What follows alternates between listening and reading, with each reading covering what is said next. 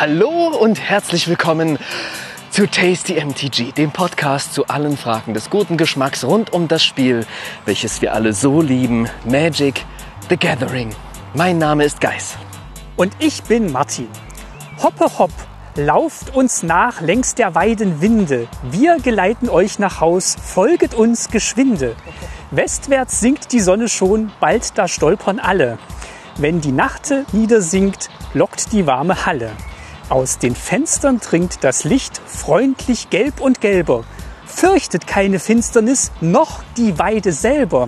Weder Wurzel noch Gestrüpp, wir werden euch geleiten.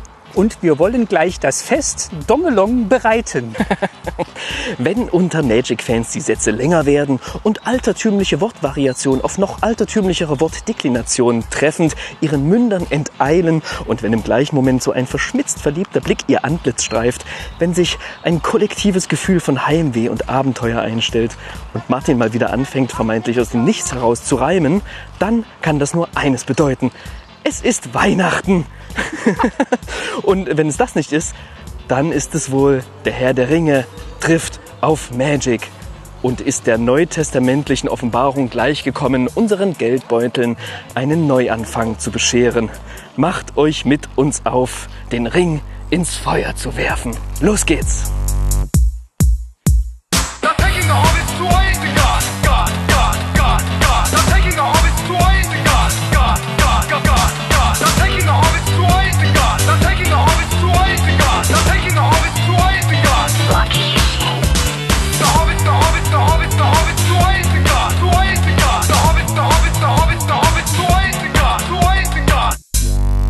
Ja, hallo Guys. Och, Martin, hallo. Mensch, das ist heute eine besonders aufregende Episode. Ja, ist ein, ein, ein nahezu lang erwartetes Fest, möchte ich sagen. Das ist, ähm, ich, ich, ich weiß gar nicht, wie wir das jetzt machen sollen. Ihr müsst euch vorstellen, liebe Leute, die ihr zuhört, mh, dass bisher ausschließlich jede Folge von Tasty MTG äh, in gewisser Entfernung voneinander zwischen Martin und mir zueinander, in gewisser Entfernung zueinander aufgenommen wurde. Und heute nehmen wir uns das zum Anlass, um das erste Mal live miteinander aufzunehmen. Aber nicht nur das. Nicht nur das, wir haben auch ein tolles äh, Set natürlich wieder dabei. Ja, Genau, und äh, wir haben uns auch einen ganz besonderen Ort getroffen. Nicht in irgendwelchen staubigen Studierzimmern, nein, oder im Studio. Nein, wir sind draußen unterwegs, denn wir haben eine Mission. Genau, wir sind äh, mitten in Mittelerde, mitten im Wald und werfen den Ring heute ins Feuer, würde ich sagen. Genau. Oder wir schmeißen den Ring vom Teufelsberg. Genau, wir sind, wir sind in Berlin im Grunewald und haben uns gedacht, wir nehmen das zum Anlass, das Herr der Ringe-Set würdig zu feiern. Gab es auch ein paar Wünsche von euch, dass wir da was Besonderes machen wollen. Und da haben wir gesagt, Mensch, da machen wir doch was Besonderes. Und wir haben jetzt hier einen Ring. Wir machen auch gleich ein Foto oder du kannst mal ein Foto machen. Ich habe hier einen Ring. Knips. Genau. Und den, ähm, den bringen wir jetzt nicht nach Mordor und Barad-dur, sondern zum Teufelsberg. Das ist das nächste, was wir finden konnten, was da rankommt. Das passt schon. Wir sind mit der Ringbahn hergekommen Ja, und haben den Ringcenter hinter uns gelassen. ja, das waren alles Optionen, aber wir haben uns dann entschieden für den Vorbei an der Ringstraße. Aber wir sind im Grunewald, durchqueren die wilde Landschaft und erklimmen den Teufelsberg. Mit euch gemeinsam und ihr könnt uns begleiten. Genau, wir haben natürlich immer die klassische Struktur, die machen wir trotzdem. Und äh, ich würde sagen, wir fangen an mit der Vorspeise. Und da gibt's Pilze aus dem Auenland. Ach Mensch, das passt ja. Ja.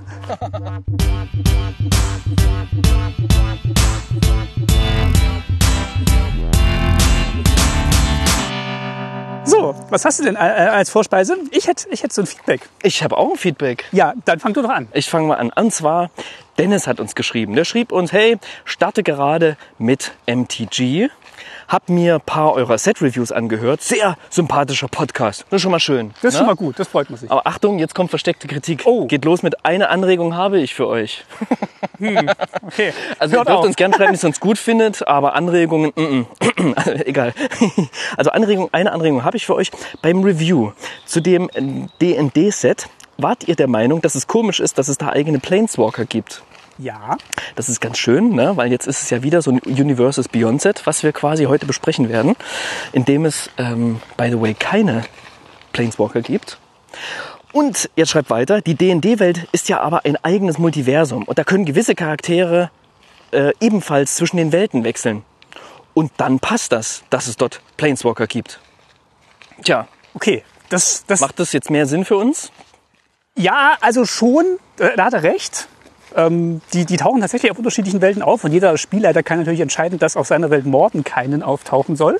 Ah, Also von okay. daher würde ich sagen, ist das, ist das gerechtfertigt. Also Ah, okay. die haben natürlich einen angestammten Sitz in den vergessenen Reichen, aber können natürlich in jedem Abenteuer auftauchen.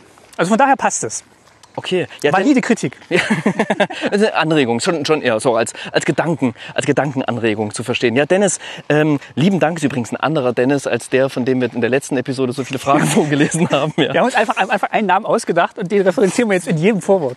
genau, genau. Es scheint mehrere Menschen zu geben, die so heißen. Ja, ich war auch, war auch entsetzt, aber es scheint das wirklich so zu sein. Ähm, in Herr der Ringe Planeswalker zu haben, hätte ich noch seltsamer gefunden. Das ist richtig, weil die können tatsächlich nicht auf anderen Welten auftauchen. Und äh, ist ja auch mal schön, so ein Set ohne Planeswalker. Gibt es genug anderes, was wir gleich Das noch stimmt. da drin finden. Ich frage mich, ob es allen so aufgefallen ist. Egal. Tatsächlich ist es noch jemand aufgefallen, und zwar Ja? Dominik, der Oh ja. uns auf Steady unterstützt. Äh, vielen Dank los. dafür erstmal. Äh, der hat ganz viele Kommentare geschrieben, dafür auch vielen Dank. Unter anderem erwähnt er eben auch, dass es keine Planeswalker geben wird in diesem Set und auch nicht gibt demnach. Ach was. Und ähm, ihn interessiert, also ihn freut erstmal, dass wir so viel auch über die Lore sprechen.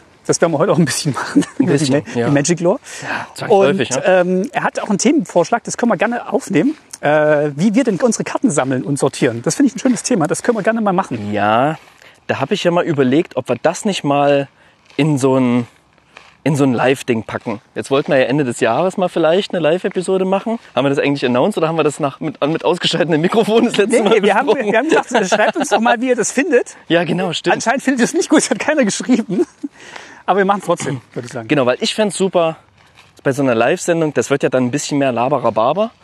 Ja, im Gegensatz zu sonst. Und genau. Und da kann man super nebenbei Karten sortieren. Und wir können uns einfach mal ein bisschen austauschen über unsere, unsere unterschiedlichen Systeme. Wir haben ja da auch unterschiedliche Phasen durchschritten. Und Ich habe gerade eine neue Phase angefangen. sehr gut, ja. Ja. Ich kann mich nur dran erinnern, wie du, Martin, ähm, ich schneide raus, wenn es unangenehm ist, aber ursprünglich deine Karten gesleeved hast, wenn sie gelagert wurden und entsleeved hast, wenn du sie gespielt hast. Das Erinnerst du dich noch das ganz ist, am Anfang? Das ist nicht so richtig. Nee? Nee. Also ich sleeve die alle, Ja. ich- aber ich kann mich nicht erinnern, dass ich die entsleeve Inner hätte. Sleeves, doch, ich glaube, du hattest die mal in Inner Sleeves, wenn du sie quasi gelagert hast. Ja, ja, immer noch, ja. Ja, und hast dann die Inner Sleeves rausgepackt, weil dir es zu dick war. Gedoppelt gesleeveste Karten. Ja, über den Punkt bin ich hinweg. Okay. Also ich, ich, ich habe jetzt einfach die, die Deckboxen daraufgehend angepasst. Ah, das waren noch die alten Deckboxen, da haben die, Ja, genau. da haben die nicht doppelt reingepasst, aber mittlerweile ist das Problem gelöst. Okay, okay. Also ihr seht schon einen Teaser, dazu wird es eine Folge geben, das machen wir auf jeden Fall. Ähm, äh, lieber Dominik, vielen Dank für die Unterstützung bei Steady, vielen Dank für die Anregung und wir machen eine Episode dazu. Klar. Genau. Ähm, ja, wenn ihr auch Kommentare habt, schreibt die uns gerne. Entweder auf Steady, wenn ihr uns da unterstützt. Also Genau. könnt ihr uns unterstützen und dann Kommentare schreiben. Oder wie Dennis über Twitter, at tasty-mtg. Oder auf Discord. Ja, genau. Da werden wir endlich mal den Link zum Discord irgendwie präsenter posten. Es haben uns immer mal wieder Leute geschrieben, dass sie auf lange Suchen gegangen sind. Ja, Ja, aber es lohnt sich. Um dann endlich irgendwann den Link zu finden. Es lohnt sich. Wer ankommt, äh, wird auf jeden Fall wohlwollend empfangen und äh, aufgenommen in die Tasty MTG Pauper Community. Denn auf unserem Discord, da geht es rund um das Thema Pauper. Wir haben jetzt auch einen einzelnen Channel für ähm, Pauper EDH und posten auch manchmal Essensbilder. Ja, und wir werden auch gleich ein Bild von uns, wie wir hier rumlaufen, Ja. rein, da reinschicken. Und äh, Martin, wir müssen aufhören, am Dienstag aufzunehmen. Denn dienstags ist immer die Tasty Paper Pauper Night, wo sich online getroffen wird. Ähm, jeder, egal wo ihr auf der Welt seid, könnt dazukommen und gemeinsam mit uns äh, paupern. Und wenn wir nicht immer wieder dienstags aufnehmen, bin ich auch mal wieder dabei. Ja, also mir, äh, mir soll es diesmal nicht liegen. Du meinst, das ist ja- ist ja der einzige Termin, der, der Ja. möglich ist. Ach Mensch. Aber wir haben auch einen, schönes, einen schönen Tag erwischt. Ähm, genau, oder ihr könnt uns auch noch auf Mastodon schreiben, wenn ihr da unterwegs seid. Ähm, da ist es tastymtg, da zusammengeschrieben im Gegensatz zu Twitter, also tastymtg at podcasts.social. Podcasts.social. So wie es auf Twitter auch mal hätte sein sollen. Vielleicht starten wir noch mal einen Anlauf und holen uns das ich alte mal, zurück. ich mal ja, Twitter lässt bestimmt gerade wieder alle rein. Ja. Ja, das stimmt. Ähm, genau, also da könnt ihr uns schreiben oder natürlich per Mail oder per Kommentar auf der Webseite. Ähm, sucht einfach auf der Webseite, da findet ihr ganz viele Möglichkeiten, mit uns in Kontakt zu treten. So, Gut. das äh, wäre es soweit zur Vorspeise. Warte, warte kurz. Ja. Ich glaube, so weit war ich noch nie von zu Hause entfernt wie hier. Oh, das ist richtig. Ganz still. Gehen wir einen Schritt weiter. Dann würde ich sagen, beginnen wir jetzt mit der Hauptspeise. Ja. Was gibt's denn? Es gibt Kaninchenpfeffer. Hä?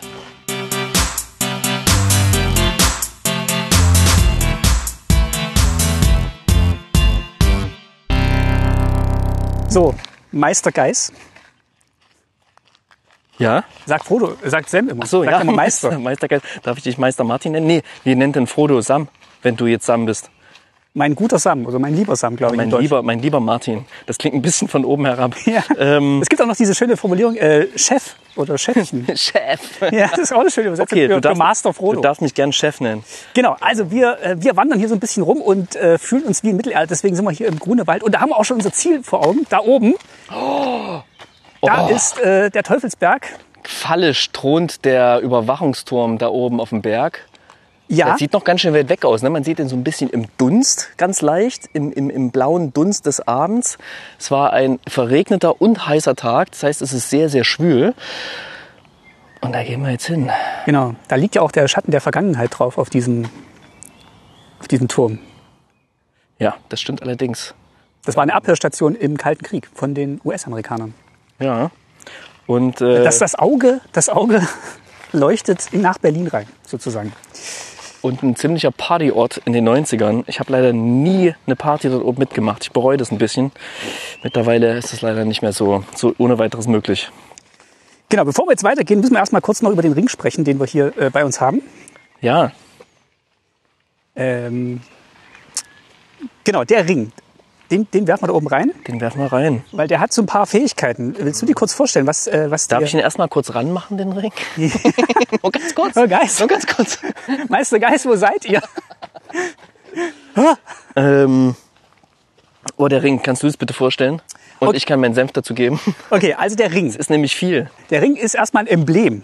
Ich weiß nicht, ob du das wusstest, dass das mechanisch ein Emblem ist. Das heißt, es gibt keine Möglichkeit, den Ring zu removen bis dato. Ja, ja, explizit habe ich das so noch nicht gehört. Aber ja, es macht absolut Sinn. Und es gibt mehrere Karten, die den Regeltext haben, der Ring führt dich in Versuchung. The ring tempts you. Schöne Übersetzung. Hm, ja. Und wenn der Ring dich in Versuchung führt, dann tritt nacheinander treten verschiedene Fähigkeiten ein, die alle bestehen bleiben. Und du wählst einen Ringträger. Also immer wenn der Ring dich in Versuchung führt, wählst du eine Kreatur aus, die im Spiel ist. Und die wird dann der Ringträger. Also hier, wenn ich dich jetzt versuche, hier, ich gebe dir jetzt den Ring, wirst du jetzt der Ringträger. Du bist jetzt legendär. Jetzt bin ich legendär, spätestens jetzt. Genau. Und du kannst nur von Kreaturen geblockt werden, die die gleiche Stärke wie du haben oder geringer.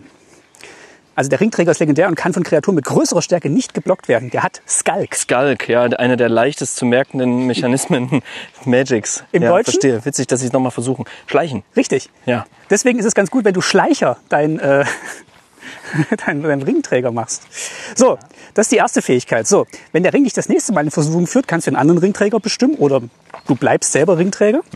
Und immer wenn dein Ringträger angreift, ziehst du eine Karte und wirfst eine Karte ab. Einmal looten. Ja. Einmal looten. Ja, ist gut.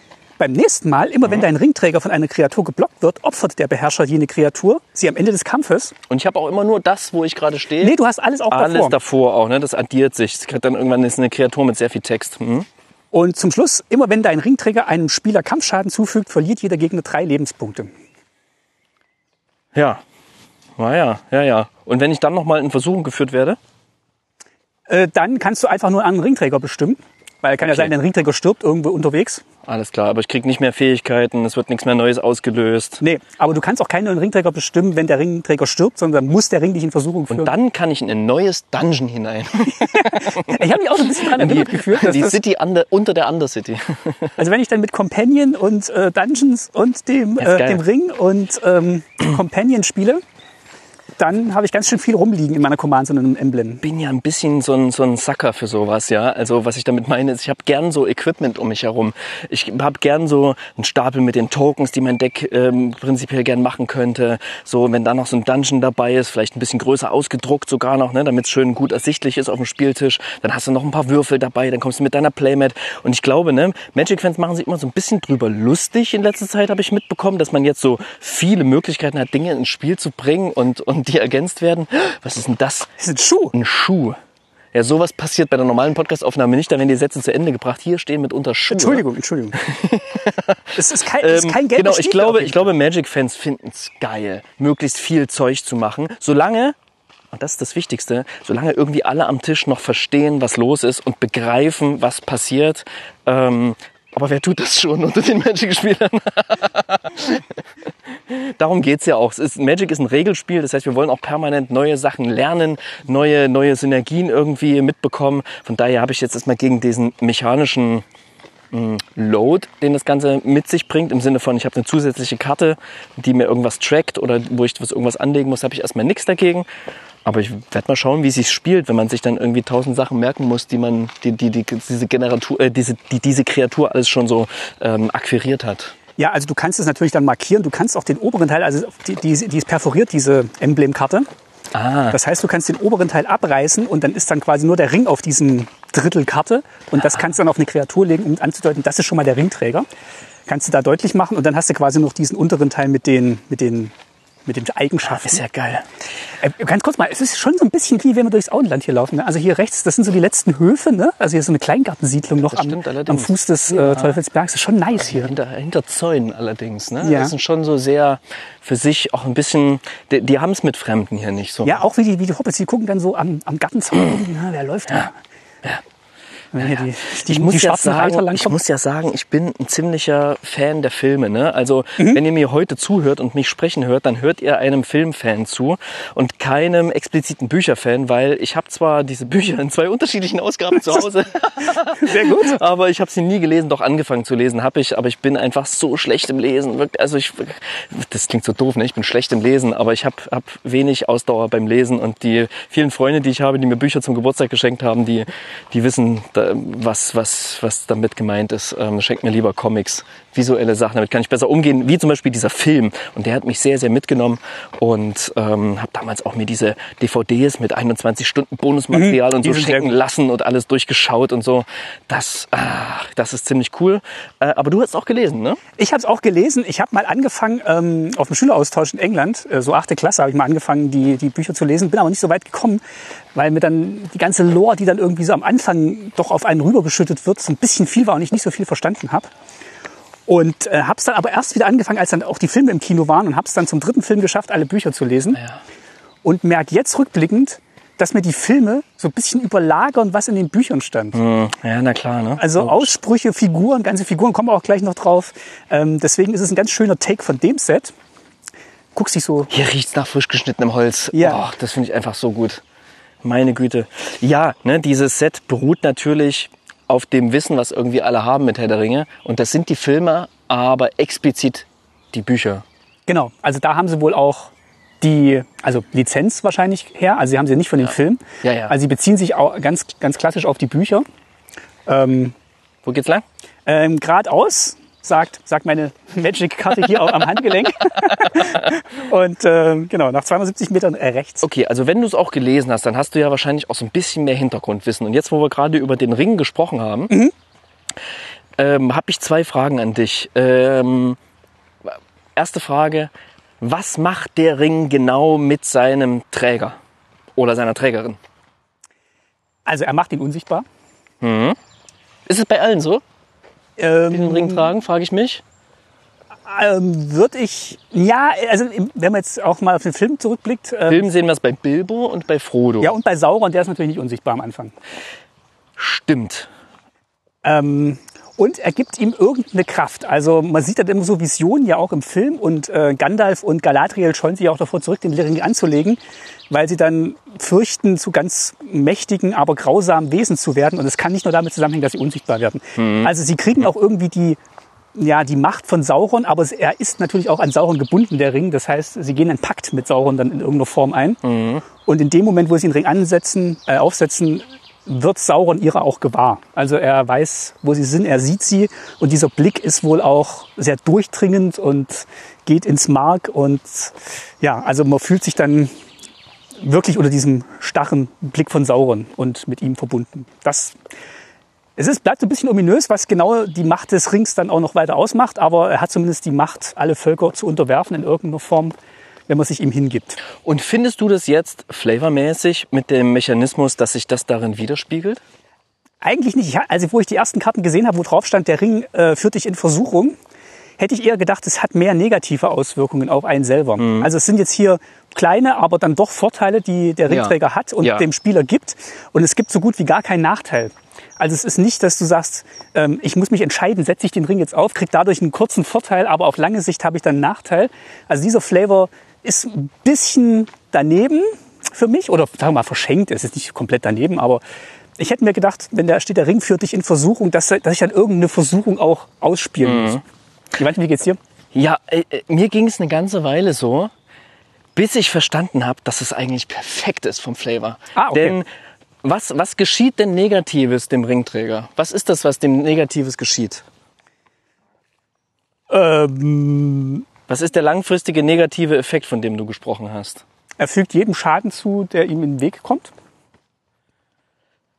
Ja, aber nicht dir als Träger. Nee. Genau. Und du bist ja im Grunde in dem Moment der Träger. Ja, aber hab ich? Und du hast die Macht. Du kriegst immer mehr Macht von diesem Ring. Ja. Das Problem ist, dass andere Leute es nicht so geil finden, dass du so viel Macht hast. Also kriegst du irgendwann Beef mit den anderen und es fängt halt, ne, wenn jemand sagt, hey, ich bin, ich bin derjenige, der die Macht hat, ähm, dann ist es nicht so nett den anderen gegenüber und dann fangen die halt in der Kommandorunde an, äh, sich auf dich zu stürzen. Das ist richtig, aber so ein innerer äh, Zwist liegt ja auch dem Spiel schon innen. Ja, aber der innere Zwist kommt eher noch daher, dass ähm, Frodo oder, oder Bilbo jetzt nicht sagen können, ist jetzt meiner und ich nehme jetzt diese Macht. Im Spiel, finde ich, ge- begeben wir uns auf die Seite, wo wir sagen, wir nutzen jetzt die Macht des Rings, Okay. aber dann natürlich die Probleme der anderen, weil sie sehen, dass wir so große Vorteile davon haben. Also ist dieser langfristige negative Effekt, der findet statt, aber der findet eher zwischen den SpielerInnen statt. Das müsste ich, glaube ich, nochmal spielen, um zu sehen, ob. Also, ich habe jetzt ein paar Draft-Videos gesehen, ähm, wo der Ringträger jetzt nicht sofort immer die größte Gefahr war. Also wo die dann auch entschieden haben, ah, den Ring, okay, der, der lootet jetzt, den lasse ich mal durch. Ja. Und dann war eigentlich der 6-5-Troll doch die größere Gefahr. Ja. Na gut, ist vielleicht im Limited auch was anderes als ähm, in den, wie ich finde, auf den ersten Blick großartigen Commander-Decks, die es dazu gibt, wo ja die ganze, das, das ganze Spiel noch ein bisschen mehr epische Breite hat. Ähm, ich könnte mir vorstellen, dass es ganz gut ist. Also ich sag mal so, ich habe mir das so schön geredet okay, okay. und ähm, kann mich damit ganz gut anfreunden, weil ich dachte auch, hey, eigentlich müsste wäre doch geil, so eine Karte, ähm, wo du ein ähm, einen Effekt nach dem anderen auslöst und es wird besser und besser und besser, aber der letzte Effekt, der ist irgendwie krass negativ. Das hätte ich auch Und erwartet. das hat irgendwie gefehlt, wo ich dachte, aber man muss, man muss irgendwie, man muss das für sich selber balancen, wie lange man den Ring hält. Jetzt wird hier ein bisschen unwegig. genau, wir gehen jetzt, Wir müssen noch Trampelpfad hoch. wir gehen jetzt auch ein bisschen Ähm, in den alten Wald sozusagen. aber Huh. ich muss schon sagen, dieses Set ist in vielerlei Hinsicht ein absoluter Flavor-Win. Da werden wir sicherlich auch gleich noch genau drauf eingehen, wenn wir ein paar Karten vorstellen, eine, einige unserer Lieblingskarten rauspicken. Genau. Denn wie sehr, wie genau dorthin geschaut wurde und ich glaube, wie lang, wie lang die ganzen, wie lang die DesignerInnen da durchgeschliffen wurden. Ich kann es mir nur vorstellen. Ich habe so Andeutungen gehört von Aaron Forsyth, dass sie wirklich einen, einen überraschend langen Prozess hatten. Und Dominik Meyer hat mir auch erzählt, dass das Set womöglich auch schon hätte früher rauskommen sollen. Aber die sollen an den Karten gefeilt Und, haben. und, und es wurde verlängert, ja, um die Qualität des Sets quasi noch weiter zu steigern. Und ich glaube, an den Karten zu feilen und den, an dem Flavor zu feilen. Und ich finde, das kann man sehr vielen Karten, merkt man das an. Für mich ist es einer, eines der Sets mit den größten Flavor-Wins, wenn man das so vergleichen kann. Das finde ich auch. Also es passt tatsächlich wieder sehr gut, dieses Universes Beyond, auf dieses Set. Und ähm, ich glaube, das ist noch richtig. Jetzt haben wir hier eine Weggabelung, aber hallo, hallo und umgeben von, von mückigen Biestern. Also wirklich, wo hast du uns hingeführt? Ich hoffe, wir kommen an. Das ist ein bisschen wie in diesen Sümpfen, ne? wenn die da durch diese Sümpfe gehen und dann, Ja. hier sind es jetzt Büsche. Wenn ich links und rechts gucke, warte ich eigentlich nur, dass mich irgendeine so bleiche Gestalt anstarrt. Wir können aber auch. Kennst du noch kennst du einen anderen Weg? Ich, ähm, ich weiß nicht, guck mal, hier geht's um Trampelpfad. Genau, wenn ihr diese Aufnahmen Bäume hört- drüber steigen. Wenn ihr diese Aufnahmen findet von uns, behaltet uns in Erinnerung. Ähm, es gibt noch einen anderen Mechanismus in diesem Set. Ich glaube, wir sind an den Ort gekommen, wo man mit kleinen Hin Kindern hingeht, wenn die mal müssen. Gut. Schön. Dann nehmen wir den anderen Weg. Ja, im Zweifelsfall machen wir einen Schnitt. bis wir wieder an der richtigen Stelle sind. Aber ansonsten könnt ihr uns hier wie beim Blair Witch Project Guck mal, hier äh, gibt's, begleiten. Äh, hier gibt's wahrscheinlich einen guten Ach, das ist ein Geocache. Ja. Warte, den heben wir. Mensch, ich bin ja großer Geocaching-Fan. Hier, nimm mal den Ring. So einfach kann es sein. Mensch, Popenchi. Na, einen kleinen Cache gefunden. Dann muss ich nur wissen, wie der heißt online. Frage ich mich mal ein. Spielt ihr auch Geocaches und habt ihr, gibt es vielleicht einen Geocache, der Geocaching und Magic miteinander verbindet? Ist das ein Organspendeausweis es bei einem uns. Geocache? Nein. Das ist, sieht so aus. Das ist ein Manchester äh, Nahverkehrsticket. Okay. So, warte. Jetzt kommt hier, oh, muss ich einmal eintragen. Ja, mein Nutzername ist GeoGuys, lass mich in Ruhe. Äh, welcher ist heute? Der 21. Ne, 20. Also die Richtung stimmt anscheinend. Na, fantastisch. Wie heißt denn der Cache jetzt? Das ist natürlich doof. Der steht hier nicht drauf. Gut, aber ich, hab, ich weiß, wo wir lang, Ring, oder? ich weiß, wo wir Nee. langgelaufen sind. Nee, das sieht so aus. Okay. Das sieht noch so aus. So, komm, bevor uns die Mücken zer... zer jetzt habe ich diesen Stift hier gelassen. Jetzt, Fantastisch. Ich erzähle mal ganz kurz, was, äh, was noch für Mechanismus es gibt. Ne? bitte. Es gibt noch Aufmarsch, und zwar Zombie-Aufmarsch. Du kennst ja vielleicht noch Aufmarsch ähm, aus äh, War of the Spark. Ja, Marsch der Maschine. Nee, War of the Spark. War of the Spark heißt jetzt nicht mehr Aufmarsch, sondern heißt jetzt Zombie-Aufmarsch, weil jetzt in diesem Set gibt's Ork-Aufmarsch. Äh, die haben das nachträglich umbenannt? Ja, das ist jetzt alles äh, Zombie-Aufmarsch. Ach, ich dachte, das hieß einfach nur Aufmarsch. Nee. Das hieß auch nur Aufmarsch, aber jetzt heißt ähm, in, in den ganzen ähm, ja, Oracle-Texten heißt es jetzt Zombie-Aufmarsch. Das ist ja interessant. Heißt das dann auf den englischen Karten auch irgendwie Or äh, Mars Orks? Ja, das heißt jetzt Amas Orks. Und äh, immer wenn du jetzt entweder Amas machst, Zombie oder Amas Orks, du hast immer nur eine Army. Also du kannst nicht parallel eine Zorg, äh, eine Zorg, eine, eine Ork-Army haben und eine Zombie-Army, Ja. sondern du hast eine Army und wenn dann quasi die andere Army ins Spiel kommt, dann ist es auf einmal eine Zombie-Ork-Army oder eine Ork-Zombie-Army. Ah ja. Ah, Also ja. genau, das so- soll symbolisieren, wie die wie Saruman und Gut, ich Sauron kann mir zwei Orks- Armeen dann machen. Genau, Ja, so eigentlich ganz, why not? Ne? ihre Armeen aufstellen. Richtig. Ja, voll gut. Damit machen sich natürlich auch, geben sich die Möglichkeit, irgendwann noch ganz andere Armeen ähm, zu erschaffen damit, mit diesem Mechanismus. Genau, das Beispiel war irgendwie, wenn es Wandelwichte gibt in dem Spiel und der Wandelwicht ist dann natürlich auch eine Army, dann kann der auch plus 1 plus 1 Counter kriegen. Mhm. Genau, das gibt's noch. Und als letzten Mechanismus, Ja, hier einfach mal durch die Brennnesseln durch, Martin, ne? ja, ich habe auch kurze klar. Hosen an, das ist immer gut. Der, der Ring führt dich offenbar schon Oh, auf direktem Wege. Ey, das ist total authentisch. Genau, Also ich finde ja dieses Mars-Ding, das ist ja ein game-mechanischer äh, Kunstgriff, möchte ich mal jetzt sagen. Ja. Da muss ich mal kurz was zu sagen. Führe Weil aus. so eine Armee, eigentlich bildet sich ja eine Armee in Magic dadurch ab, durch eine sogenannte Go-Wild-Strategie. Ich mache viele Tokens, die liegen nebeneinander, es gibt ein breites Board, Ja. Board und ich greife mit vielen kleinen 1-1-Soldaten an.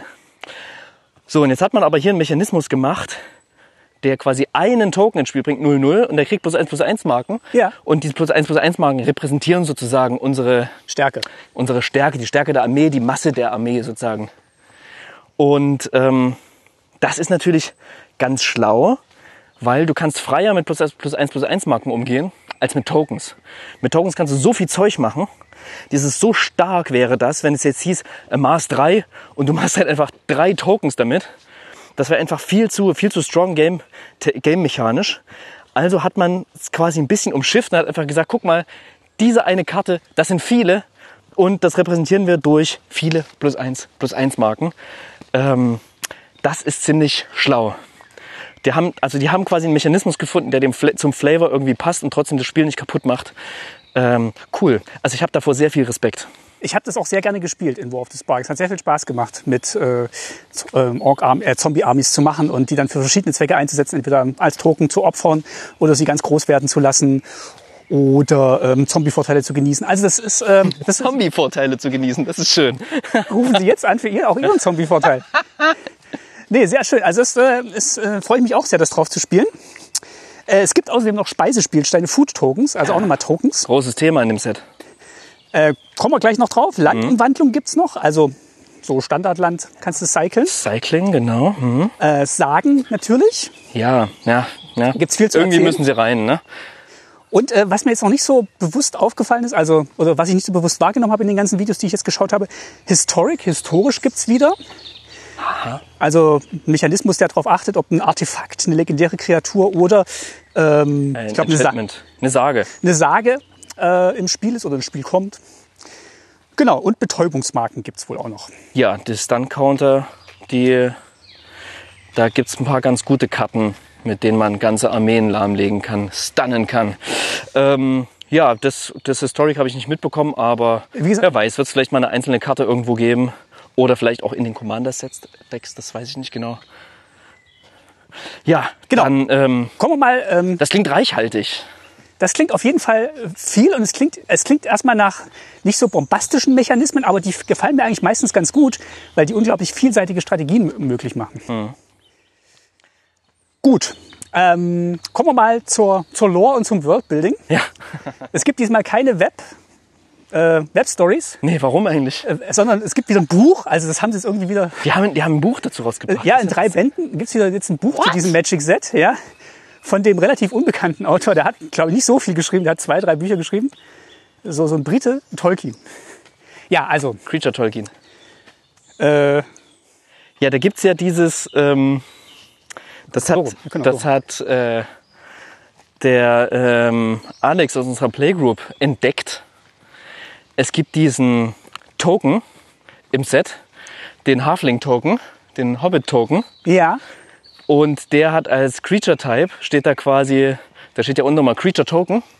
Und auf dem steht Creature Tolkien drauf. ah, oh, das ist aber pfiffig. Ja, Ist der auch nach dem Antlitz von äh, J.R.R. Tolkien gemacht? Nee, ich glaube nicht. Aber ähm, Ist auch eine vielleicht ist es auch nur im Digitalen. Aber selbst da fand ich den Gag gut genug, um ihn kurz zu erwähnen. Ja, also ist eine schöne Idee. Ist natürlich eine unglaublich reiche Welt, ist quasi die, das Fantasy-Setting schlechthin, von dem sich ganz viele andere Fantasy-Settings ableiten. Alle, gefühlt doch alle, Gefühlt oder? alle, genau. Ähm, und auch die, die, die Klassen und äh, Völker, die es da drin gibt, die sind so prototypisch geworden in allen Fantasy-Umgebungen. Mhm. Das ist schon so die, die Mutter und der Vater von allen Magic, äh, von allen Fantasy-Settings. Ja, das ist schon, das ist schon äh, witzig, ne? Wie irgendwie, ich meine, Dungeons and Dragons nimmt ganz, ganz viel aus der Herr der Ringe Welt. Magic nimmt ganz, ganz viel aus Dungeons and Dragons und plötzlich kommt sozusagen das, das Urenkelkind vom Herr der Ringe und äh, es gibt wieder eine, ja, eine Zusammenkunft, ein Gathering mit der, mit, mit einem der großen Ausgangspunkte für dieses Kartenspiel. Und deswegen habe ich auch das Gefühl, Funktioniert das auch sehr gut. es gab keine Widerstände. Nee. Dieses Universes Beyond. Wenn Universes Beyond das ist, dann können sie das ständig machen. So, wenn es immer dieses Gefühl mit sich bringt, dieses Gefühl von Nostalgie, von nach Hause kommen, von ah, es ist eine vertraute Welt und, und irgendwie finden wir jetzt eine neue spielerische Interpretation davon, die wir vorher noch nicht so hatten. Es gab natürlich das Herr der Ringe Sammelkartenspiel, was auch sehr, sehr komplex war und sehr viele Fans hatte oder immer noch hat. Aber es ist nicht Magic. Und jetzt haben wir es eben auch auf den Magic-Karten und ähm, ja, nicht nur den Karten, sondern eben auch in den, in den Illus. Und äh, wir sehen, wie die besten IllustratorInnen der Welt in diese Welt hineingelassen werden und plötzlich sich ein, ein visuelles Feuerwerk über uns ergießt. Also das ist wirklich, ach, da, da läuft mir echt das Wasser im Mund zusammen. Wie so einem, äh, wie so den, den beiden Pilzwachhunden. Ja, Ne? Also wenn wir vielleicht heute nicht, nicht Frodo und Sam sind, dann sind wir vielleicht die, die Pilzwachhunde, die einmal quer durch Mittelerde streunen. und gucken, was sie so finden. Genau, fang und greif. Genau, habe ich nochmal nachgeguckt. Das steht auch im Flavortext auf der Karte. Sie tun euch nichts, aber ich befehle es ihnen. Komm, greif, fang, bei Fuß. Könnte auch noch ein dritter Hund dabei sein, der bei Fuß heißt. Ja. Bauer Maggot sagt das. Genau, die Pilzwachhunde sind eine Common-Karte, Kreatur Hund, kostet eins und ein grünes. Und die haben den Text, opfere eine Speise, lege eine plus eins plus eins Marke auf die Pilzwachhunde. Sie erhalten Wachsamkeit bis zum Ende des Zuges. Aktiviere diese Fähigkeit wie eine Hexerei. So, und so würde ich mal sagen, in dieser Manier streuen wir mal herum, gucken, ob wir ein bisschen Food finden, ob wir dem Ring hinterher eilen können und was sonst noch so in, in, in dieser Welt passiert, während, während der Ring quasi auf dem Weg nach Mordor ist. Wir sind jetzt auch schon ganz nah an Mordor dran hier. Also äh, warst du ja schon mal tatsächlich? Ähm, auf dem Teufelsberg? Ja, so hier an diesem, also wir sind jetzt an der, Was ist das hier? Das ist ein Zaun und dahinter ist Müll. Genau, ist so ein, so ein Containerlager. Ah, Oder, also, schön. so wie ich es jetzt sehe. Ein bisschen wie, wie so Isengard hier. Ja, ja oder diese, dieses Orklager, was da vor dem, vor dem Berg ist. Ist auch ein Wohnwagen. Ja. Okay. Ja, das, ja. Ist Ja. auch ein Wohnwagen, ja. Der könnte. Wo, wo wohnt eigentlich Sauron? Und der hat, In, in dem einen Turm, oder? Obendrauf, so als Auge. genau, der wohnt ganz oben. In einem der zwei Türme. Guck mal, da kommt jemand. Wer, wer kommt da? Kommt Nummer zwei. Jetzt kommen sogar zwei. Ah ja. Okay, die eine hat was, was Grünes an, würde ich sagen. Ähm, und da habe ich auch gleich mal eine Frage für dich. Denn eine der ersten Karten, die ich sozusagen gern vorstellen möchte, heißt Goldbeere. Ja. Tochter des Flusses. Sehr schön. Ich habe noch nie davon gehört. Muss die gleich mal für mich einordnen. Ja, das kann ich gerne machen. Äh, warte mal, ich sag dir einmal kurz, was die macht. Uch, Strüpp. Also kostet eins und ein blaues, ist eine legendäre Kreatur, Nymphe mit einem fantastischen Artwork von Marie Magni oder Marie Mani, weiß ich auch nicht genau, wie man sie ausspricht, je nachdem, woher sie kommt. Und die macht folgendes. Tap, Bewege eine Marke jeder Sorte, die nicht auf Goldbeere, Tochter des Flusses liegt, von einer anderen bleibenden Karte deiner Wahl, die du kontrollierst, auf Goldbeere. Hm. Sagenmarken, plus eins plus eins Marken, ne? was auch immer ähm, sich da, da irgendwie unterwegs ist. Für Blau und Tab hat man eine weitere aktivierte Fähigkeit und die macht, bewege eine oder mehrere Marken von Goldbeere auf eine andere bleibende Karte deiner Wahl, die du kontrollierst. Falls du dies tust, ziehe eine Karte. Dann kannst du zum Beispiel eine Sagenmarke von der Sage runternehmen, dann läuft die ein bisschen länger. Genau. Und das ist, glaube ich, auch der ganze Flavor, oder schon ein Teil des Flavors, der da drin steckt. Denn Goldbeere ist die Frau von Tom Bombadil. Aha. Und Tom Bombadil, Bom, Bombadil ist eine ja, Figur, die im Film nicht auftaucht, aber die ein sehr großes Ansehen genießt unter Da den kommen so ein Lesern. paar Orks auf Fahrrädern. Warte mal Ja. kurz. Hallo?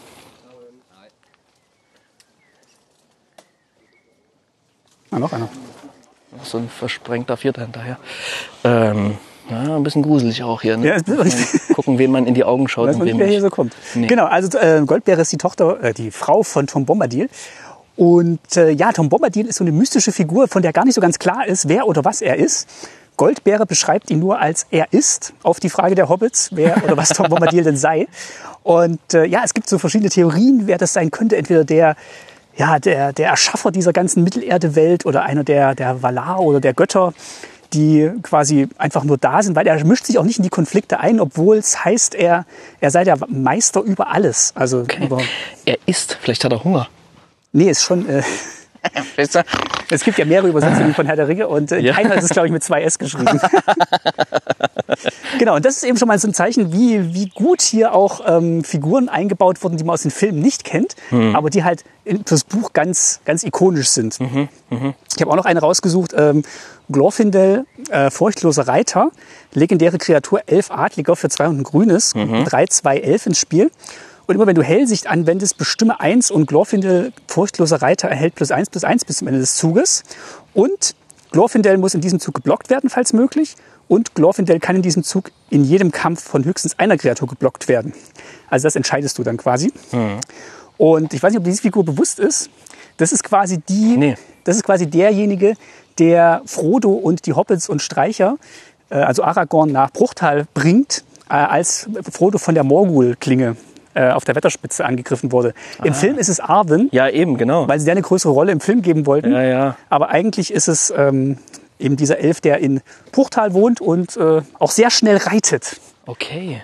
Ja, aber das ist auch sehr schnell geritten. Okay, ja, danke dir, danke dir. Ja, merkt man echt so, für, für mich erweitert sich jetzt gerade das Herr der Ringe-Universum ein bisschen und ich find's geil, dass es das durch ein Spiel macht und ähm, nicht, durch, nicht durch eins der anderen Formate wie Film und Buch. also- Deswegen bin ich gespannt, was mir noch so begegnet. Ich habe auch gehört, äh, Radagast Ja, ist ja auch noch so ein Zauberer, der in den Filmen nicht auftaucht. zumindest in den Film nicht, den haben sie an den Hobbit reingeschrieben, Genau. mit seinem Kaninchenwagen. Ja, genau, genau. Aber genau, der taucht auf und ähm, ja, auch ganz viele Figuren, die zwar vielleicht im Film im Abspann benannt sind, aber nie so angesprochen werden im Film. Das ist ja eigentlich so, so ein Star Wars-Klassiker, das äh, ah, so heißt diese Figur, die zwei Sekunden im Bild ist und da gibt's eine ganze Lore dahinter. Aber genau, also es lohnt sich da wirklich auch nochmal ein Buch zu blättern. Ja, ja, das kann man, glaube ich, eh so stehen lassen. Ne? Also wenn ich jetzt hier die Filme feiere, heißt es nicht, dass ich das Buch nicht gut finde. Ich kenne es einfach nicht. Ähm, Martin kennt beide Welten und wir, wir kennen Magic. Deswegen gehen wir hier auch ein bisschen so durch, was uns an Magic-Karten interessiert, ähm, wo wir, wo wir, ähm, wo uns der Flavor besonders interessant findet oder ja, was, was auch immer. Und ich habe gesehen, du hast dir, du hast dir noch eine Sage rausgesucht. Die finde ich ganz interessant. Genau, also ich habe rausgesucht hin und zurück. Ähm, das ist ja, das spielt so an auf, auf den Hobbit, ist äh, eine Sage, drei und zwei rote. Ähm, und die kommt ins Spiel und erstes Kapitel ist, bis zu einer Kreatur deiner Wahl kann nicht blocken, solange du hin und zurück kontrollierst. Der Ring führt dich in Versuchung. Dann zweites Kapitel, durchsuche deine Bibliothek nach einer Gebirgekarte, bringe sie ins Spiel und mische danach. Und drittes Kapitel, erzeuge Smaug, einen legendären 6-6 roten Drachen-Kreaturspielstein mit Flugfähigkeit, Eile und, wenn diese Kreatur stirbt, erzeuge 14 Schatzspielsteine. Warum 14? Das klingt sehr spezifisch. Na, ich glaube für die, äh, für die Zwerge, Ah ja, na klar. äh, Bilbo und Gandalf. Für jeden einen. Jeder, jeder nimmt einen Schatz damit ah, ja, aus die diesem Abenteuer. Ja, das ist ein bisschen die Zusammenfassung des, des Hobbits quasi, Genau, der das- vorgeschrieben wurde. Und das finde ich sehr schön, wie halt hier auch Geschichten in der Geschichte als Geschichten äh, der Spielgeschichte Ja, na werden. klar, ist natürlich eine Vorgeschichte von Herr der Ringe, aber nicht Teil des Ganzen. Ja. Ah, ist ja interessant. Dann gibt's wahrscheinlich auch einen, einen Smaug-Token hierfür. Ne? Müsste es eigentlich geben, genau. Als ah. Smaug, einen legendären, genau, und äh, Stimmt. Hm. Token. Genau, und dann gibt's halt noch weitere, weitere Geschichten. Das Lied von Gil Galad zum Beispiel, ähm, das wird auch im Buch ähm, gesungen, referenziert. Und das ist halt schön, dass diese Gesänge, die halt doch einen großen Anteil auch im Buch haben, Ja, ne? Ja. ähm, auf Sagen dann abgebildet werden. Finde ich sehr, sehr schön. Also wie gesagt, ich habe ja nur angefangen zu lesen und mir sind sofort irgendwie drei, vier, fünf Lieder äh, über den Weg genau, das war auch der Punkt, wo ich beim ersten Mal lesen aufgehört habe zu lesen, weil ich dachte, boah, Im Film, im Film gibt's glaub ich, zwei große Lieder. Das eine ist das Lied zwischen Arwen und ähm, Aragorn. Aber ich glaube, das wird nicht gesungen, oder? oder Mhm. also Aragorn singt auch mal so ein bisschen zwischendurch, wo sie auf der Ja, Wanderschaft stimmt. sind. Ja, das ist ganz schön. Ganz, ganz, ganz ähm, ähm, ähm, zart eingefügt. Und dann gibt's natürlich das ganz bekannte Lied von Pippin, was er singt, während er beim, oh, wie heißt dieser König gleich nochmal? Äh, bei Denethor, dem Truchsess von, Denethor, genau. Truchsess von Gondor. Oh ja, ja, ja, ja, was eine sehr, sehr kraftvolle Szene, wo ich am Anfang dachte, "Ugh, jetzt wird gesungen, jetzt wird's peinlich, guck lieber weg. Und dann habe ich aber gemerkt, dass sie es gut geschafft haben, den richtigen Ton zu treffen. Das ist dem Film übrigens allgemein sehr hoch anzurechnen, dass sie es immer wieder schaffen, einen Ton zu treffen, der eben nicht pathetisch ist, sondern ja, das, das den Pathos der Geschichte irgendwie rausholt. Sind auch gut gealtert, die Filme. Oh ja. Finde ich, ja, also, wie oft ich das in geguckt. Zeit gehört habe. Schön. Ja. Ich finde es sehr schön. Da scheinen sich viele einig zu sein darüber. Du hast, du hattest, du hast noch eine, noch eine, noch eine Sage rausgesucht. Ja, genau, aber die ist, glaube ich, jetzt nicht relevant für dafür, was ähm, in genau im Buch als Sage rezensiert wird, sondern ähm, die lange Liste der Ents fand ich einfach nur sehr schön, weil natürlich auch die Ents sehr langsam sprechen und sehr viel aufzählen und dann, wenn Baumbart aufzählt, welche Kreaturen er alle nicht kennt und äh, das wird hier sehr schön gelöst, indem es hier sechs Kapitel gibt und jedes Kapitel ist quasi, du nennst einen Kreaturentyp, der noch nicht genannt worden ist und die nächste Kreatur von diesem Typ, die ins Spiel kommt, in dem Zug kriegt einen plus eins plus eins Counter. Ist sehr schön. Das ist aber keine eine Sage einfach mit sechs Kapiteln. Ja, weil die sehr lange erzählen und sehr langsam. Genau, also fand ich, fand ich sehr schön. Gut, ah, so, warte mal, jetzt haben wir, jetzt haben wir uns eigentlich Eine Rast verdient. eine Rast verdient. Warte, jetzt muss ich mal ganz kurz. Meister Geis macht sein Bündel auf, das er von den Elfen zu Hause bekommen hat. Viel schneller ran. Äh, mach, ich, mach ich mal ein Foto. Das könnt ihr dann äh, bei dem Kapitel sehen. So, Moment, ich muss einmal mein, mein Mikro richten. Ja. Ich habe meins vor 300 Meter schon verloren. das wäre schön, ne? Ja. Okay. Achtung, Mücke. Ah, so. Die hatte ich dann, glaube ich, voll erwischt. Entschuldige bitte. So, ich würde sagen, jetzt äh, können wir uns einmal, einmal stärken. Ich öffne mal kurz meine, meine, meine, meine ähm, Blättertupper Sehr gut. und biete dir, biete dir ein bisschen Lembas oh, an. geil. Fantastisch. Mhm. Ja, da hast jetzt ganz schön viel genommen, musst jetzt wahrscheinlich drei Tage lang nichts mehr essen. Oh, das wäre so Ja. gut. Mhm. Oh. Mhm. Sieht auch ein bisschen trocken aus. Schmeckt jetzt auch ein bisschen trocken. Hm, Gar nicht. Mhm. Also, Lembas ist auch eine Karte. Eine Karte, die im Pauper ein bisschen die Runde macht. Hat da jemand Pauper gesagt? Mhm. Also, Lembas ist ein Artefakt, eine Speise. Mhm, Kostet zwei Mana, ist natürlich eine Common. Und macht folgendes, wenn das Lembas ins Spiel kommt, wende Hellsicht 1 an und ziehe dann eine Karte. Und für zwei Mana Tap kannst du es opfern, erhältst drei Lebenspunkte dazu, wie bei einem Speisespielstein auch. Mm, Aber wenn es in den Friedhof gelegt wird, dann mischst du es zurück in deine Bibliothek. Das ist fantastisch. Das wird nie alle. hast. Und genau, das wird nie alle. Mm, Und mechanisch ist es natürlich super spannend, weil es jetzt zum Teil ein paar Karten, die sehr, sehr lange im Pauper gespielt wurden, anfängt zu ersetzen. Und damit wird gerade rumexperimentiert. Jetzt war neulich erst das neue Paupergeddon, das größte Pauper-Turnier der Welt. Und da wurde diese Karte schon ganz, ganz viel gespielt, quasi sozusagen am Tag der Erscheinung. Ähm, ja, super spannend und geil, dass wir quasi jetzt ein paar Herr der Ringe-Karten haben, die bleiben werden die einfach jetzt gespielt werden. Und Lembas, was ich vorher immer nur im Kontext von wir machen mal einen Filmeabend benutzt habe, das ist jetzt einfach Teil dieser Magic-Welt. Und wenn es halt in diese Legacy-Format wie Pauper oder andere auch hineinschafft, dann ähm, kann, es natürlich, kann es durchaus sein, dass jetzt irgendwie ähm, Gandalf und Co. Ähm, in dem, im, im Magic-Kanon sein werden, dauerhaft und immer wieder auch wieder, in, dass es uns immer wieder in Erinnerung gerufen wird. Finde ich aber auch sehr schön, dass es eben kein Standard-Set ist, sondern dass es so ein Legacy-Set ist. Quasi, weil es hat eine reiche Geschichte und deswegen ist es nicht so dieser kurzlebigen Drei-Jahresfrist, sondern es hat halt sein, sein, seine Stärke spielt's aus in äh, den langfristigen Formaten. Genau. Finde ich sehr schön. Ja, äh, ähm, die Karten sind legal äh, nicht im Standard, aber in Modern. Also offenbar auch nicht in Pioneer, oder? Kann das sein? Auf jeden Fall nicht in Standard, ich weil jetzt gar nicht. tatsächlich, ähm, Zitat von Aaron Forsyth, das relativ unklar war, wann es rauskommt. Weil sie so Ah, okay. lange schon dran waren, dass sie nicht planen konnten, diese und jene Karten sind jetzt im Standardformat drin. Ah, okay, konnten interessant. das quasi nicht so zielgerichtet designen. Deswegen sind sie einfach jetzt Teil von, von diesen ja, längerlebigen Formaten. Finde ich aber auch schön, nimmt so ein bisschen Druck raus. Ja, Aus den Karten, glaube ich. insgesamt, ne? Auch wahrscheinlich bei den Designern mal was nicht für Standard zu designen. Ja. Ein Spielformat, was wenige, wenige Leute mittlerweile spielen, aber trotzdem irgendwie ernst genommen werden muss. Weil kann ja sein, dass wieder mal jemand damit anfängt. Vorsicht, hier geht's steil runter. Hier geht's wirklich steil runter. Was ist denn hier los? Wow. Wir kommen näher auf jeden Fall. Das, das, das Gelände wird unwegiger. Nicht, dass ich noch tragen muss. Und der, oh, das, das wäre es noch.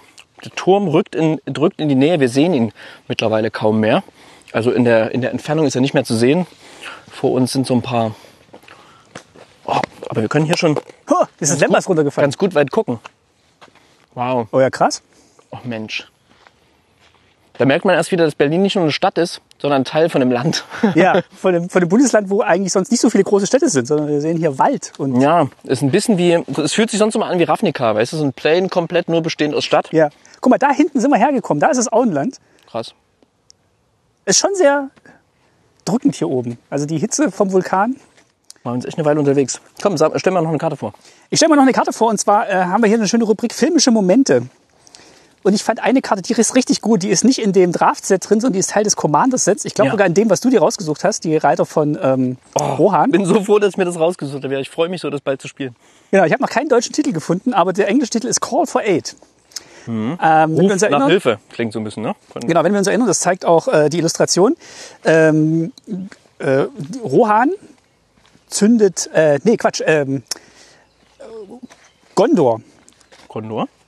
zündet die Leuchtfeuer an. Beziehungsweise Pippin zündet die Leuchtfeuer an, weil Denethor nicht Rohan um Hilfe rufen will. Aber Gandalf ist der Meinung, nee, die brauchen wir trotzdem.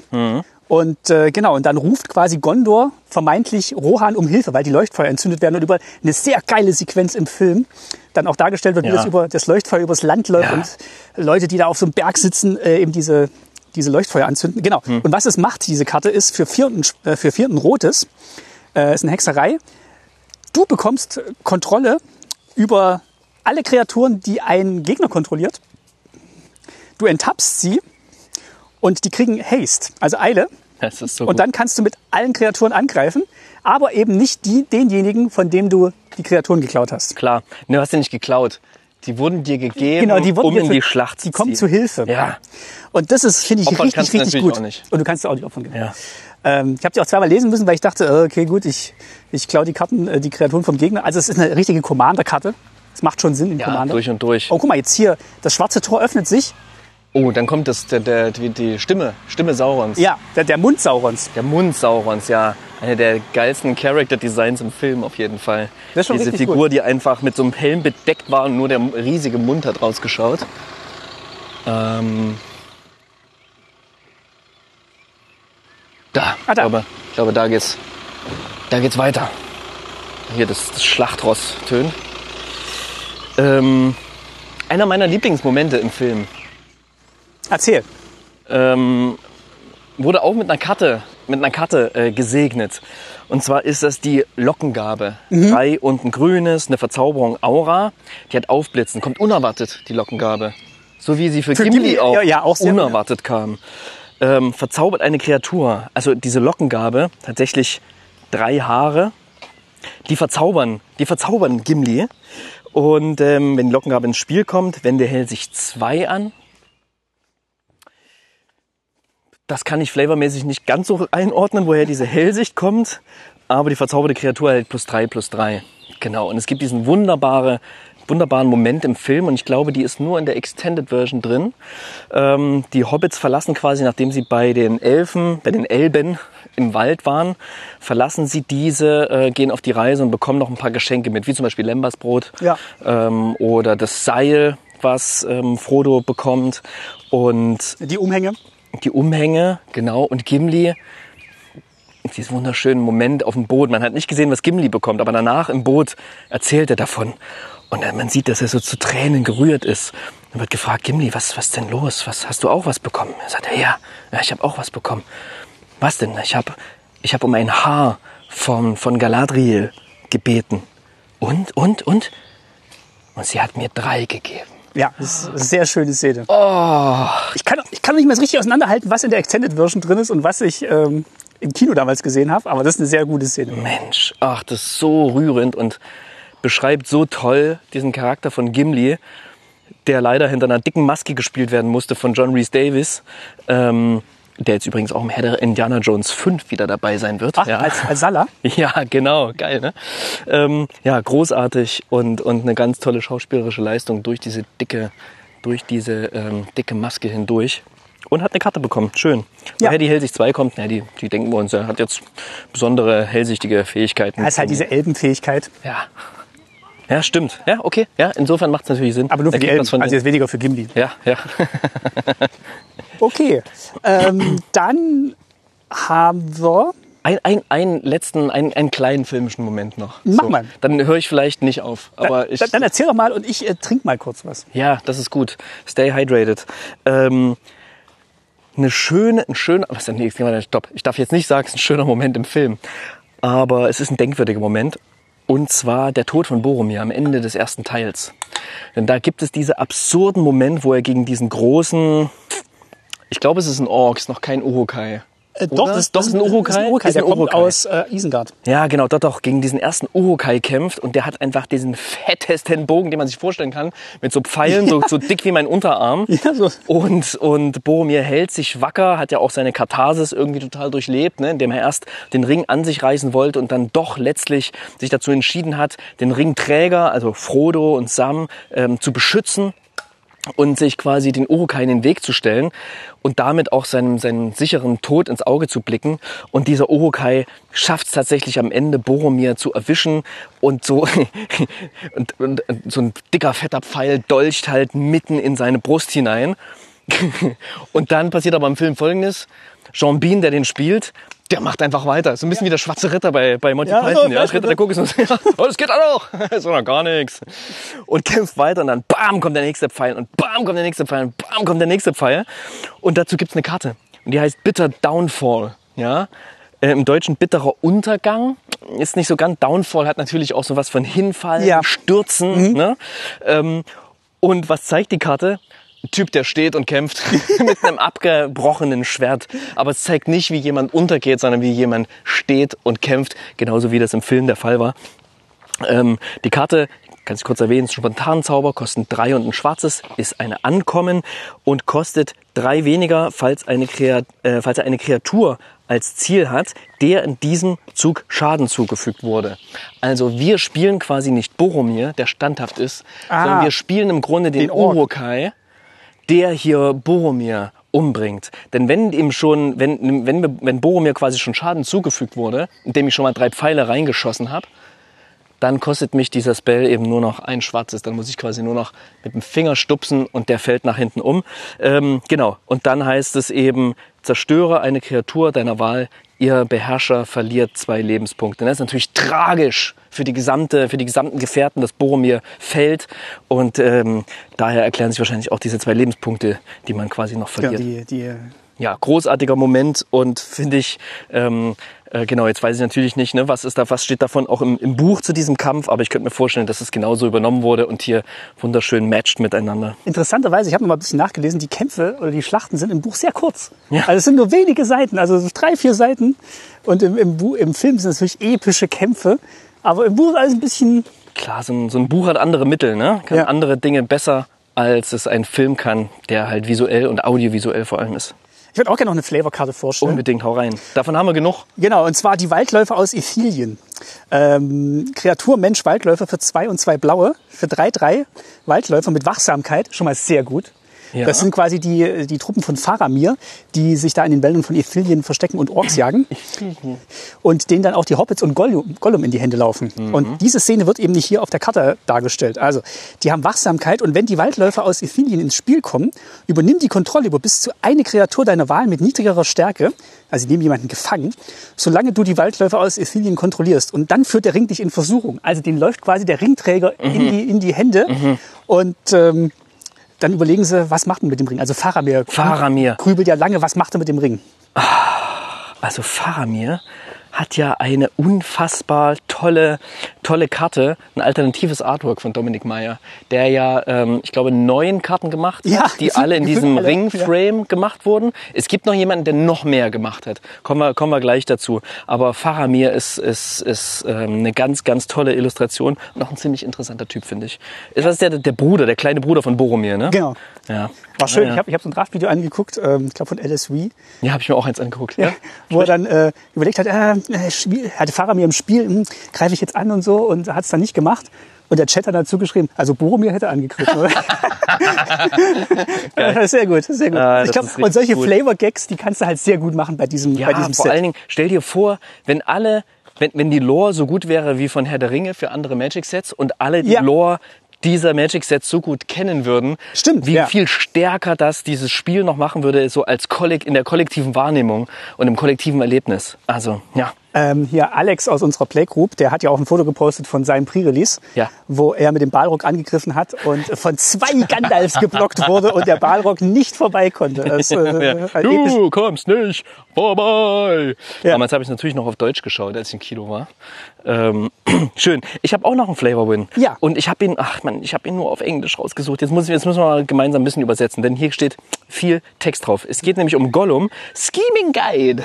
Du Äh. kommst mir auch ein bisschen vor, wenn ich, wenn ich mir vorstelle, wo wir hier hinkommen. Ja, ich hoffe, du führst mich in die richtige Richtung und ziehst dir nicht Maske ab und bist plötzlich Gollum.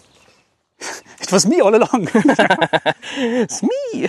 Ähm, also, Gollum ist eine legendäre Kreatur, Halbling und. Schrecken. Gerne.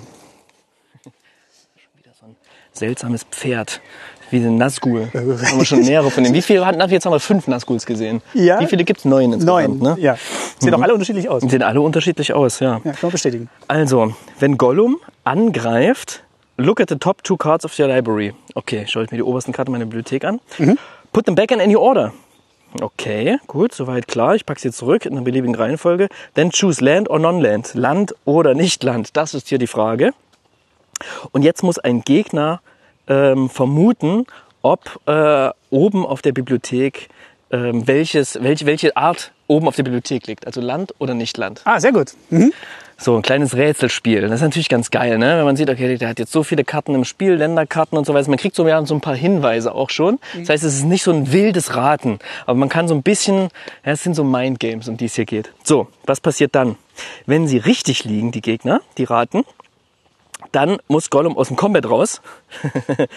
und ansonsten ziehst du eine Karte und Gollum kann nicht geblockt werden in dieser, in dieser Runde. Und führt dann natürlich Schaden, fügt dann natürlich Schaden zu. Okay, cool. Schöne kleine Karte, schönes kleines Minigame, was sich hier entfaltet. Schön, wie es einfach auch Gollum repräsentiert. Ähm, Aber du hast doch die Referenz zum Hobbit erkannt, oder? Habe ich die Referenz zum Hobbit erkannt? Ja, also diese, Sag's mir. Das ist ja diese Szene, wo, er, wo wie Bilbo an den Ring kommt und äh, das äh, Rätsel in, in der Dunkelheit oder Rätsel im Dunkeln, Riddles in the Dark, das bekannte Kapitel, wo ähm, Gollum auf Bilbo trifft oder andersrum und sie dann in so ein Rätselduell eintreten Ja. und am Schluss ähm, Gollum nichts mehr einfällt und er einfach nur ähm, Bilbo fragt, was habe ich in meiner Hand? Mhm. Und ähm, genau, und dann ähm, Bilbo so an den Ring kommt. Ach Mensch, ja. Und das ist halt auch so ein bisschen, äh, glaube ich, hier diese, diese Szene, wo, wo Gollum eben fragt, ha, was habe ich denn hier oben auf der Bibliothek? Was habe ich denn da? Hier waren wir schon mal. Hier ist, sind, sag mal, sind wir im Kreis gelaufen. Ja. Wolltest du hierher? Nee, ich meine mal so, jetzt sind wir hier gelandet, ne? Komm, weiß wir nicht, ob ich hierher wollte. Wir machen mal ein Foto hier von uns. Warte, ich muss kurz meinen Lembas wegpacken, das habe ich immer noch in der Hand. Kannst du doch halten. Äh, Was soll ich halten? Ja. Achso. Okay, jetzt. das ist ein sensationell gutes Foto. Großartig, ja. Ähm, schön. Das gibt's bei uns im Discord zu sehen. Genau. Okay. Wollen wir mal auf die, auf die Gestaltung der Karten kommen? Ach, auf unbe- Rückweg. Sollen wir uns un- auf den Rückweg machen eigentlich? Ähm, äh, äh, there and back again, oder? Der and back again. Was ist eigentlich das da hinten? Aber müssen wir jetzt nicht noch den Ring irgendwo reinwerfen? Ah, Ich glaube, den muss ich wieder zurückbringen. Ach Ich so. kann mich nicht von diesem Ring Ich trennen. muss den wieder zurückbringen. Das ist ja ein toller. Ja. Ich, kann mich nicht, ich, ich darf mich nicht von diesem Bilbo Ring. hat gesagt, den müssen wir wieder zurückbringen. Ja. Na gut. Ich habe ihn okay. weggeworfen. Oh, Okay. Was ist denn das hier in meiner Tasche? Ich habe ihn wieder eingesteckt. Stimmt, genau so läuft das. ja, okay. Das wäre geil, oder? Am Ende Gollum fliegt ins Feuer. Ähm, äh, Frodo und Sam machen sich zurück. Ach, da liegt ja der Ring. werden von den, werden von den Adlern Adlern abgeholt. Und Frodo so, oh, ah, ist er noch da? Na egal, nehmen wir ihn wieder mit. Da müssen wir mal. Okay, okay. Also, äh, sprechen wir mal ein bisschen über die. Oh, sind wir hier hochgekommen? Nee, da sind wir nicht hochgekommen, wir sind da hinten.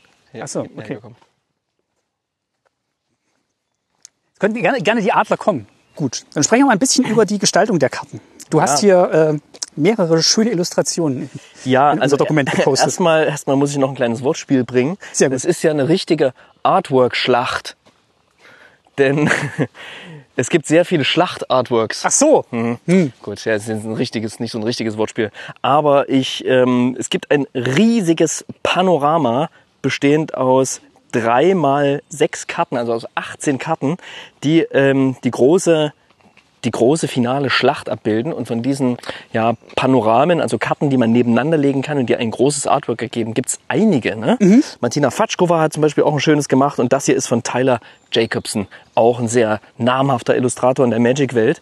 Und habe ich mal eine Karte beispielhaft rausgesucht. Eomer Marshal of Rohan ist hier so ein, eine, eine Karte, die so ähm, äh, die hier mit drin ist.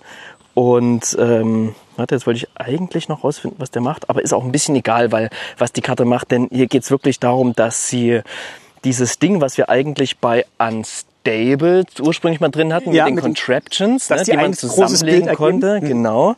Äh, neuen Contraptions einer einer Fraktion haben quasi ein großes Bild ergeben und das hat's jetzt eben in Blackborder geschafft. Und ach, das ist ja wirklich, das ist schon wirklich, gibt dem Ganzen epische Breite. Ist aber schön, dass du gerade diese Karte rausgesucht hast. Ja, War warum? das, zu- war das Zufall? Mehr oder weniger Zufall. Ja, ich habe eine rausgepickt und und Eomer, der einfach super crazy dynamisch dargestellt ist, Das Schöne ist, sehr sehr angesprochen. das Schöne ist, es ist nicht Eomer. Ah! Weil wenn du drunter guckst, auf der Nicht-Schlachtfeldkarte, das ist Eomer. Und die Geschichte dahinter ist, dass sie dieses Bild in Auftrag gegeben haben Mhm. und gesagt haben, hier Theoden muss zentrale Figur sein. Ah. Und dann haben sie im Design des Sets entschieden, nee, das müsste eigentlich doch Eomer sein. Und dann war aber die Illustration schon gemacht. Und deswegen ist auf der Illustration Theoden abgebildet, aber die Karte ist nach wie vor Eomer. Alright, okay. Also durch einen Kommunikationsfehler konnte es nicht mehr getauscht werden. Also Ja. vielleicht hätte es auch dann ähm, Theoden gebrandet werden können. Aber ja genau, also ähm, das ist äh, Theoden. Okay, ja geil, gut zu, gut zu wissen. Ähm, die Not duldet keinen Aufschub und doch ist spät besser als nie, ist der Flavortext. Vielleicht mal ganz kurz was zu den Übersetzungen. Also wir haben da sehr viel Recherchearbeit, also vergleichsweise viel Recherchearbeit reingesteckt, um rauszufinden, diese deutschen Texte, basieren die auf einer korrekten oder käuflich erwerblichen Übersetzung des Herrn der Ringe. Und wir glauben nicht. Also es gibt ja mehrere Übersetzungen. Es gibt die Karu-Übersetzung und die Kriege-Übersetzung. Dann wurde die Kriege-Übersetzung nochmal vor ein paar Jahren nochmal aktualisiert. Ähm, aber keine von diesen Übersetzungen findet sich äh, in diesen Flavortexten wieder, so wie wir es gefunden haben. Also wahrscheinlich hat äh, Wizards Deutschland oder die deutsche Dependance nicht die Rechte an der deutschen Übersetzung bekommen, sondern mussten dann alles nochmal von Hand übersetzen. Womöglich haben sie auch nicht danach gefragt, sondern sich überlegt, hey, wir übersetzen das jetzt so, wie es für das Spiel richtig ist. Finde ich eigentlich auch in Ordnung so. Dass man sagt, hey, wir schaffen hier ja ein neues, neues Ding, eine Art neues Medium.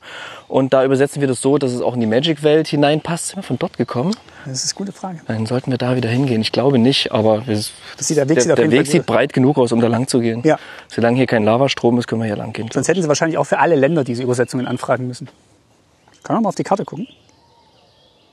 Da unten wird auf jeden Fall gejohlt. Da freuen sich schon alle, dass wir zurückkommen. genau. Ja, aber diese Schlachten, diese Schlachten, die hier dargestellt sind, das ist schon alles ziemlich cool. Ich würde noch ein Artwork vorstellen gleich. Mach mal. Ein Artwork auf einer Karte, die ich auch für Pauper interessant finde. Ähm, Und zwar hat Ekaterina Burmak ziemlich viele coole Illus hier abgeliefert. ne? Wir vergeben ja jetzt heute keine Awards, aber ich will trotzdem ein paar Namen nennen, die ich ziemlich passend finde für diese Welt. Und Ekaterina Burmak mit ihren, Burmak mit ihren sehr detailreichen, detailverliebten ähm, Personendarstellungen und, und Darstellungen von Kleidung hat ihr natürlich sehr viel Fläche gehabt, wirklich coole Sachen zu zeigen. Ne? Hat auch einen Gandalf ähm, illustriert, der wahnsinnig toll aussieht. Aber es gibt eine wunderschöne Karte Truppensammlung in der Hornburg. Ja, da geht's um die große Stadt in Helm, äh, die, die große Schlacht in Helmsklamm. Wie ich finde, eins der ja, vielleicht das, das Highlight, das, das ein bisschen vorgegriffene Finale im, am Ende des zweiten Teils, ähm, die zwei Türme. Wirklich eine, eine fantastische, im Film auch fantastisch dargestellte Schlacht. Und hier gibt's eben jetzt diese Hexerei, Truppensammlung in der Hornburg. Eine Kommen, kostet eins und ein rotes und macht im Grunde, erzeuge zwei, eins, eins weiße Mensch, Soldat, Kreaturen, Spielsteine. Menschen, die du kontrollierst, erhalten Eile bis zum Ende des Zuges. Also ganz einfacher, typischer Common-Effekt, bringt Leute ins Spiel, gibt den Eile, lässt sie angreifen und im Pauper kann das halt so richtig, kann das halt so richtig, richtig rocken. Also es gibt da vielleicht ein rot-grünes Deck, was ich schon sehr lange spielen wollte, was jetzt mit dieser Karte vielleicht möglich ist. Ähm, ich lese noch kurz den Flavortext vor. Mit einem Kampfruf und großem Getöse stürmten sie los. Sie brausten durch das Tor und über den Damm und fegten durch die Horden Isengards wie der Wind durch das Gras. Cool. Also ich, ich bin auch sehr gespannt auf diese Commander-Decks und äh, wie dann wirklich so die einzelnen Parteien der Schlacht äh, dargestellt sind. Freue mich sehr drauf, das zu spielen. Was ich an diesem Set so besonders schön mag, ganz viele Karten geben einem so kleine Flavorrätsel auf. Also man liest die Karte und dann versucht man im Grunde die Sprache des Game Designs zu übersetzen in was drückt das aus in der Geschichte. Das stimmt, das ist mir auch aufgefallen. Dass Ne? man dann Und- wirklich überlegt, ah, das- ich kenne die Karte, ich weiß, wie der Name ist, aber wie haben sie, was soll hier mechanisch dargestellt sein? Und das macht einfach wirklich Spaß, das durchzugehen. Und da habe ich mal eine Karte rausgesucht. Ich kann sie nicht so ganz entschlüsseln, aber ich glaube, zusammen schaffen wir das.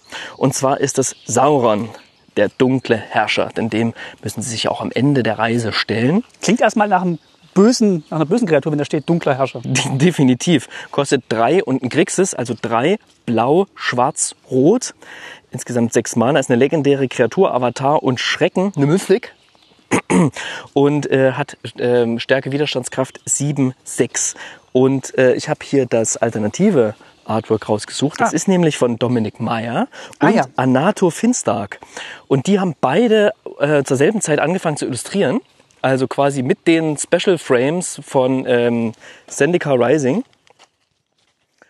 Und ähm, genau, tauschen sich wohl auch hier und da mal hier und da aus. Und Anato Finstark macht auch ganz viele von den äh, eher grafischen Sachen, die in den Special Frames erscheinen, wie zum Beispiel auch Mystical Archive, wo ja auch Dominik sehr, sehr viel illustriert hatte. Und äh, hier haben sie zusammen eine Illustration gemacht. Ich konnte noch nicht genau erfragen, wie sie das gemacht haben, aber es stehen quasi beide als Künstler unten auf der Karte mit drauf. Das hat man nicht oft. Das hat man nicht oft. Das gibt's hier und da mal, und das hat man nicht oft. Und das ist eine Karte, die wunderschön auch auf dieses ringförmige, diesen ringförmigen Frame einzahlt. So, was macht er jetzt? Versuchen wir Vielleicht mal. ganz kurz nochmal zu dem, äh, zu dem Ringframe. Ja, bitte. Ähm, ich habe gelesen, dass das ähm, die Figuren, die darauf abgebildet sind, in ihrer dunkelsten Stunde zeigt. Also entweder als Vision, was passieren würde, wenn sie den Ring auf, Ja. äh, ansetzen würden, oder tatsächlich, wenn sie vor so einer schweren Entscheidung stehen, wie jetzt zum Beispiel Pippin oder so. Ja, das macht total Sinn. Ja. Ja. das kommt total gut rüber, wenn man es weiß. Okay, ähm, was, was macht Sauron? Okay, ja genau. Lass uns mal überlegen. Also der hat erstmal Abwehr. Und die Abwehrkosten sind ein legendäres Artefakt oder eine legendäre Kreatur opfern. Also um an ihn ranzukommen, musst du ein legendäres Artefakt opfern. Mhm. Oder eine legendäre Kreatur opfern. Würde mir jetzt als erstes einfallen, ähm, der, der König äh, in, der, in der ersten Schlacht, der da stirbt, und, Ja. äh, also Isildur, ähm, wie er dann das Schwert des, äh, seines Vaters aufnimmt. Stimmt. weil sein Vater gestorben ist im Kampf gegen Sauron. Mhm. Wäre jetzt meine Vermutung. Okay. Ja, allgemein kann man sagen, ne, man muss echt, man muss Opfer bringen. Genau, stimmt, das Schwert wird zerstört. Ne? Ähm, es, es äh, sterben natürlich sehr, sehr viele Leute auf dem Weg dahin, äh, Sauron zu konfrontieren. Okay, gut. Nächste, also es gibt vier solche Textblöcke. Ja, okay, Es okay. gibt, es gibt viel Text hier drauf. Immer wenn ein Gegner einen Zauberspruch wirkt, wende Ork auf Marsch 1 an. Okay, also wenn der Gegner irgendwas macht, halte ich mit Orks dagegen. Tja, na, was, das ist im Grunde das, was Sauron macht tatsächlich. Ne? Der guckt finster, sieht alles und macht sehr viele Orks. Und, und Saruman lässt auch noch ein paar Urukai machen. Ein paar Ja. manipulierte Orks. Okay, gut. Ja, soweit so gut. Nächste, nächster Block quasi. Drei von vier. Immer wenn eine Armee, die du kontrollierst, einem Spieler Kampfschaden zufügt, führt der Ring dich in Versuchung. Okay, an mich als Sauron oder jemand anders? Tja, dann dich. Du machst das ja, ne? Eine deiner Armeen fügt dem Gegner Schaden zu, dann führt der Ring dich in Versuchung. Ich, könnt- ich würde es so interpretieren, wenn du dem Gegner Schaden zufügst, dann nimmst du dem den Ring ab. Also ne, das ist Okay. ja quasi hier übertragen, der Ring führt dich in Versuchung. Sauron führt er natürlich nicht in Versuchung, der ist ja schon längst die, ist die, in, die personifizierte Versuchung des Rings quasi. Die, die süßeste Versuchung, seit es Ringe Als seit gibt, es ja. Ringe gibt, genau. Ja. Ähm, er holt sich den Ring so ein bisschen zurück, wie so die Krone beim, beim Monarchen. so Mhm, okay. würde ich es vielleicht Ja, interpretieren, okay. oder? So, und jetzt das Letzte.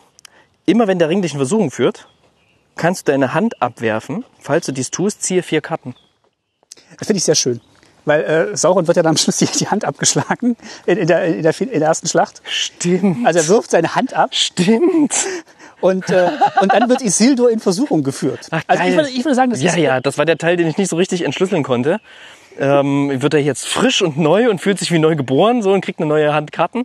Ähm, ja, nee, er muss die Hand erstmal, na gut, ich weiß nicht, ja, ich, ich akzeptiere das einfach so, wie du sagst, weil Ich es bildlich einfach total Sinn macht. Ja. Geil. Ja, eins der längeren Rätsel, die anderen, anderen sind oftmals ein bisschen kürzer. In aber das, da höre ich auch sehr gern bei anderen Set-Reviews zu, wie dann die Leute versuchen, den Flavor zu interpretieren. Genau, vielleicht mal ein Aufruf an euch, wenn ihr das hört. Äh, schreibt uns doch mal rein, was ihr glaubt, was in dieser, was auf dieser Sauron-Karte passiert. Ich habe noch eine ähnliche Karte, weil es fällt mir gerade ein, die habe ich jetzt nicht genannt. Ähm, aber die hatte ich auch noch aufgeschrieben. Und zwar ähm, äh, gefangen in Orthanc. Also wenn Gandalf quasi ähm, von Saruman auf dem Gipfel des, seines, seines Turms eingesperrt wird, dann äh, schickst du die Karte, äh, dann, dann schickst du die Karte vom Spielfeld als zweite äh, von oben in deine Bibliothek zurück.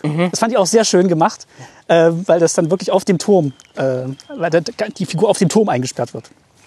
Wenn deine Bibliothek noch entsprechend groß Ja, ist. ja, ja, genau, genau. War es nicht sogar die fünfte von oben oder so? Äh, Ich glaube die zweite. Also Irgendwie sowas. Ja, aber, ja, ähm, ja, ja, egal, egal.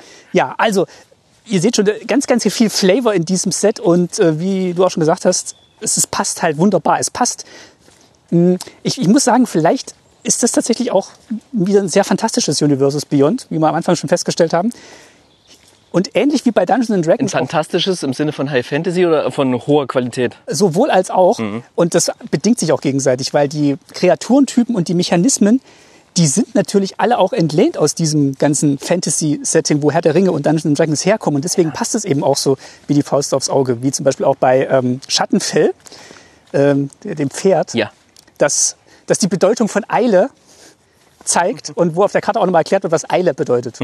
Also dass die, ganzen, die ganzen Wörter, die verwendet werden, die Kreaturentypen, überhaupt dieses ganze Klassen- und Völkersystem, dass das kommt halt aus diesem Fantasy-Setting und es passt halt wunder, wunderbar. Und es ist sogar noch ein Stück näher dran als das letzte Universes Beyond mit Warhammer, weil hier nicht neue Kreaturentypen erfunden werden, sondern äh, die bekannten benutzt werden und deswegen passt es noch besser in Magic rein, finde ich. Ja, es fühlt sich sehr organisch an. Ähm, es fühlt sich wirklich ein bisschen wie nach Hause kommen an, wie so ein wie so ein Weihnachtsfest. So, jetzt stehen wir hier schon wieder an der Weggabelung. Mensch, es kann doch nicht sein, dass wir, dass wir so vielen Weggabelungen begegnen. Ah, nee, wir müssen noch ein Stück da und dann geht's. Äh, Dem- Ne? Also wenn ihr, wisst ihr Bescheid, noch ein Stück da und dann geht's. genau, wir können ja mal den GPX-Track noch posten, wo wir noch dabei sind. Ähm, ja, was ist denn so, was ist denn so dein, dein Fazit? Beziehungsweise dein Fazit, das kann, das werden wir wahrscheinlich erst, erst deutlich später zielen, äh, ziehen, wenn wir auch ein bisschen mehr gespielt haben. Und ne, wir haben, wir haben ja die Commander Decks, die werden wir nächste Woche gemeinsam spielen. Da freue ich mich schon total, total drauf. Ähm, Und aber äh, zu den Commander Decks. Entschuldigung, sag erst mal, sag erst mal was und dann will genau, ich noch was also zu den Commander Decks. ich habe festgestellt, dass Flavor mir sehr, sehr wichtig ist beim Magic-Spielen und dass Flavor mir auch dabei hilft, Ja. banale und vielleicht nicht so spannende Karten trotzdem noch mal einen Tick cooler zu finden, als sie vielleicht mechanisch im Spiel tatsächlich auch sind. Mhm. Ja, ja, also das, das merkt man, wenn dann wirklich, ähm, wenn dann auch mal eine schwache Story hinter so einem Magic-Set steht, dann gibt's da halt, okay, ich schicke eine Figur ins Exil oder ich lege plus 1 plus 1 Counter drauf. Aber hier, Rosi Cotton kommt ins Spiel ähm, und bringt Essen mit und eine Kreatur wird stärker durch das Essen, kriegt einen plus 1 plus 1 Counter. Das, das spielt sich gleich und das, da, da, da habe ich ein Schmunzeln im Gesicht, weil das einfach so schön ist, das zu sehen und zu spielen. Und äh, ich habe wieder gemerkt, wie wichtig mir eigentlich Flavor ist und ähm, was auch für eine tolle, also mehr, mehr Flavor als Herr der Ringe kann eigentlich ein Set fast gar nicht mitbringen. Flavor macht jedes Spiel besser und einfach, weil wir hier schon so viel über den Flavor wissen, einfach weil es so, ja, Common Sense ist irgendwie, Herr der Ringe, müssen wir, ist der, ist der Aufwand auch nicht so hoch, sich da, sich da reinzufuchsen. Ich meine, letztes Jahr kam die Ringe der Macht Serie. Wir haben bestimmt auch viele von euch gesehen, könnte ich mir vorstellen. So, da hat man auch noch mal ein bisschen wieder Herr der Ringe tanken können. Das war so der Moment, wo mir auch noch mal die alten Filme mal wieder ins Bewusstsein gerufen wurden und ich die mal wieder auch gesehen habe. Ähm, Genau, und jetzt kommt dieses Spiel, keine Ahnung, von den Ringen der Macht wird es mit Sicherheit eine zweite Staffel geben, irgendwann in nächster Zeit. Wenn es nicht dieses Jahr kommt, dann noch nächstes Jahr. Und so ist Herr der Ringe einfach ein sehr, ja, ein omnipräsenter Teil unserer Popkultur und wird es auf jeden Fall auch immer bleiben. Und immer wenn irgendwelche neuen High-Fantasy-Serien, Inhalte kommen, wird es immer wieder auch mit Herr der Ringe abgeglichen werden. Und man kann von Glück sprechen, auch mit den Filmen, ja. Die hätten natürlich auch in die Hose gehen können Die hätten wirklich in die Hose gehen können. wie vielleicht die Hobbit-Filme mehr äh, für den, für den einen oder anderen eher in die Hose gegangen sind, weil es einfach ähm, wie wenig Butter auf zu viel Brot Ja. verteilt und gedehnt und gestreckt wurde. Hier in dem Set ist äh, der Hobbit quasi eine Sage mit drei Kapiteln. In Wirklichkeit ist es ein Film von neun Stunden. Wo man sich auch fragt, Wahnsinn. irgendwo dazwischen liegt es wahrscheinlich. Ja. Was ich mir tatsächlich jetzt überlegt hatte, auch ähm, die größte Stärke dieses, mh, dieses Gewinns von diesem Flavor, ist natürlich auch die größte Schwäche von diesen Universes Beyond, weil da können sich jetzt sehr viele drauf einigen auf Herr der Ringe. Aber ich könnte mir vorstellen, es wird in Zukunft bestimmt auch mal mh, ein Franchise oder eine Intellectual Property geben, wo ich sage, naja, habe ich schon mal gehört, spiele ich jetzt aber nicht so, oder habe ich nicht so gerne geguckt, den Film, weil es Ja. gar nicht so richtig ums geht. Also Ja, klar. und dann bin ich halt also nicht so nah dran wie jetzt beim Herr der Ringe. Also es ging mir dann auch schon beim, bei Warhammer so, habe ich nie gespielt. Fand ich cool, dass sie da wirklich jede Karte und jede Illustration in diesen Commander-Sets drauf angepasst haben. Aber ja, Ja, so groß wie das und so, so breit anerkannt wie Herr der Ringe kann es eigentlich nicht Star mehr Wars werden, noch? glaube ich. Ich kann mir sehr gut vorstellen, dass Star Wars noch kommen wird, wobei Disney ja gerade eigene Wege geht, sammelkartentechnisch. Mhm. Das heißt, das könnte noch, eine, noch ein Stückchen entfernt sein. Ähm, ich glaube, der Prof hat neulich ein paar Theorien angestellt, was uns denn als nächstes womöglich begegnen könnte. na gut, als nächstes kommt Wenn- der Doctor Who. Doctor Who kommt, genau, aber wenn es Marvel nicht ist, ne, vielleicht kommen ja dann DC-Inhalte irgendwann zu Magic the Gathering. Ähm, wir werden sehen, wir werden sehen und es werden mit Sicherheit werden mit Sicherheit ein paar spannende Sachen dabei sein.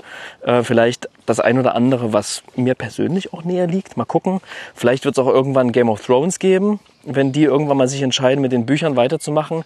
Denn da ist die eine Serie, die auch etwas, Ja. un, die etwas unliebsam geendet ist. So.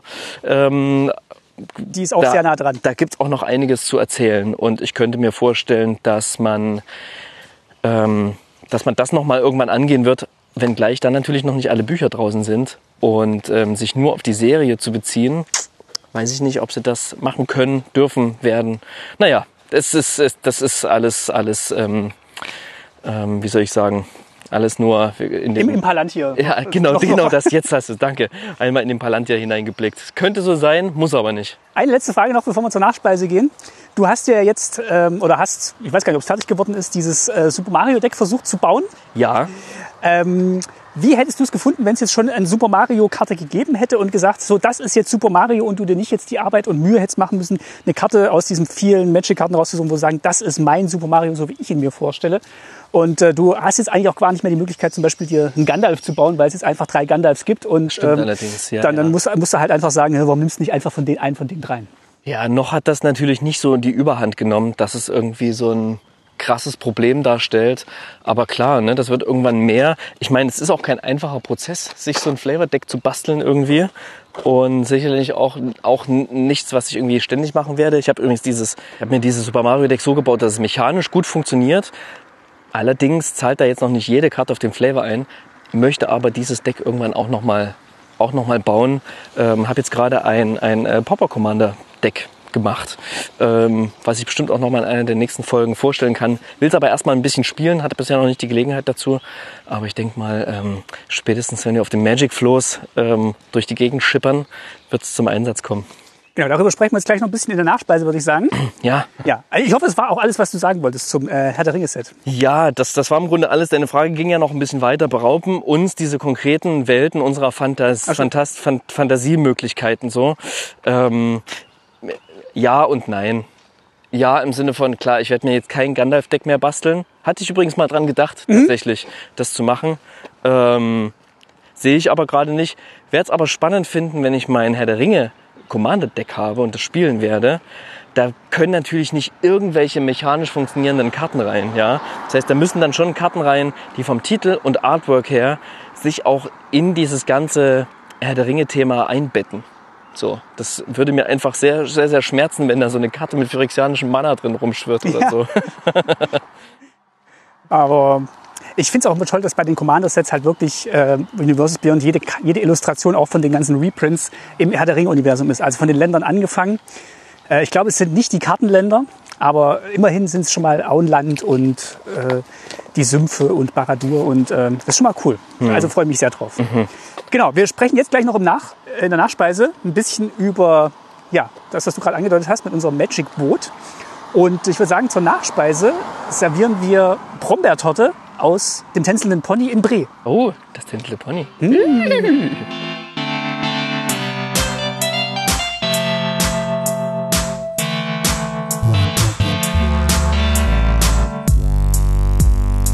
Wenn ihr diese Folge hört, am Tag ihres Erscheinens, haben wir gerade abgelegt und sind auf einem Floß zu sechst und äh, schippern durch Brandenburgs Gewässer und haben ganz viele Magic-Karten dabei, mit denen wir spielen werden. Unter anderem die Commander-Decks.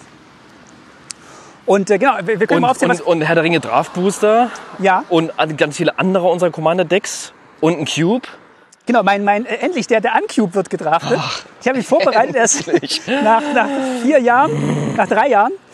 Ähm, und was ich auch dabei habe, ist einmal Plane Chase-Karten, werde ich Ja, mitnehmen. geil. Und ich habe festgestellt, und vielleicht war es auch Intention der Magic Designer, aber man weiß es nicht, dass Sa Sauron die gleichen Farben hat wie Nicol Bolas.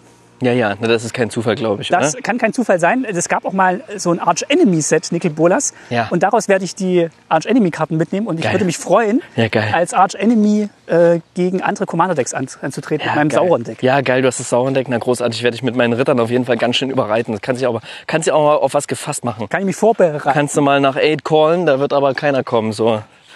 Ich habe schon gelesen, es soll ein sehr challenging Deck sein, das ähm, Sauron Deck, weil es sehr Mhm. Teure Karten hat und man ganz schön lange braucht, bis es so in Fahrt kommt. Ja, ja, nee, das kommt nicht in Fahrt. Wir werden dich einfach vorher überrennen. Das ist so aber wie Bowser mal. auf, dem auf Mario Kart. Er braucht so lange, bis er auf Speed ist, aber dann ist er nicht zu stoppen. Ja, ja. Genau. Hast du irgendwelche Ziele, was du noch spielen willst auf dem, auf dem Floß? Äh, Paupern natürlich so, ne? Ähm, Artefaxel ist dabei, der hat ein paar sehr coole Pauper-Decks und, und, und ähm, ich werde auch ein paar mitnehmen und euch allen so ein bisschen versuchen, dieses Spielformat auch schmackhaft zu machen. Die erste, die erste Dosis gibt's umsonst quasi. und dann, äh, genau, möchte ich mal mit euch ein bisschen 60-Karten-Format auch spielen. Machen wir eine Folge vom Floß? Wir machen eine Folge auf dem Floß auf jeden Fall. Okay. Und äh, mal gucken, vielleicht hat ja der ein oder andere aus unserer Playgroup, äh, von, der, von der Crew, quasi ähm, auch Lust, ähm, mal Hallo zu sagen. Ja, ich denke schon, dass wir da irgendwie eine Folge machen, wo jeder mal so ein bisschen zu einem Thema was erzählt, aber das überlegen wir uns jetzt Und gleich. der Commander ist dabei, der Artefaxel ist dabei, der, Der Mana ähm, Malit. der Mana Malit ist dabei, genau. Ähm, äh, Und, wen der, haben wir der Jan, vergessen? der, ähm, hat er einen Matching-Namen? Oh, Mensch, jetzt, jetzt frage ich mich gerade gerade peinlich. Also spätestens dann Der- werden der- wir für Jan der auch noch einen Magic-Namen, der Jessica Jan. Ähm, für den werden wir auch noch einen Namen finden. Genau, da sind wir unterwegs und äh, dann würde die nächste Folge, glaube ich, vom Boot. Klasse, das wird toll.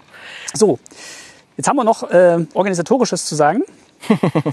äh, gleich machen wir noch Booster-Spaß für unsere Steady-Unterstützer und Unterstützerinnen.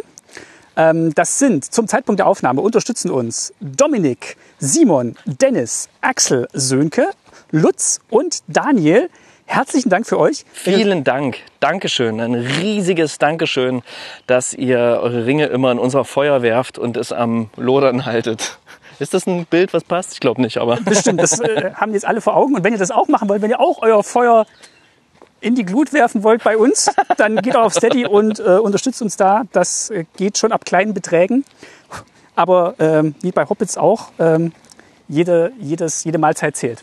Ja, richtig. Schickt uns euer Feedback.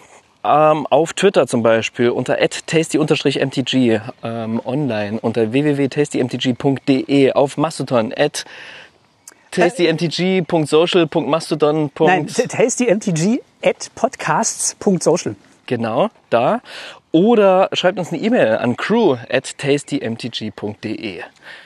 So ist es. Und äh, wir machen jetzt gleich noch einen Booster auf. Oh, hallo. Ich habe einen Double Masters Booster dabei. Ach, was, ernsthaft? Ja, natürlich. Geilomat. Für Live, äh, für Live äh, Booster Spaß. Neisenstein. Das hört ihr dann auf Steady, wenn ihr uns da unterstützt. Und äh, genau, wir hören uns dann wieder in einer sommerlich frischen, feuchtfröhlichen Folge vom Boot. Das wird toll. Das Und- wird eine Gaudi. Ja, und äh, ja, nicht nur Karten öffnen, sondern auch ins Feuer werfen. Dem habe ich nichts hinzuzufügen. Genau. Tschüss. Tschüss.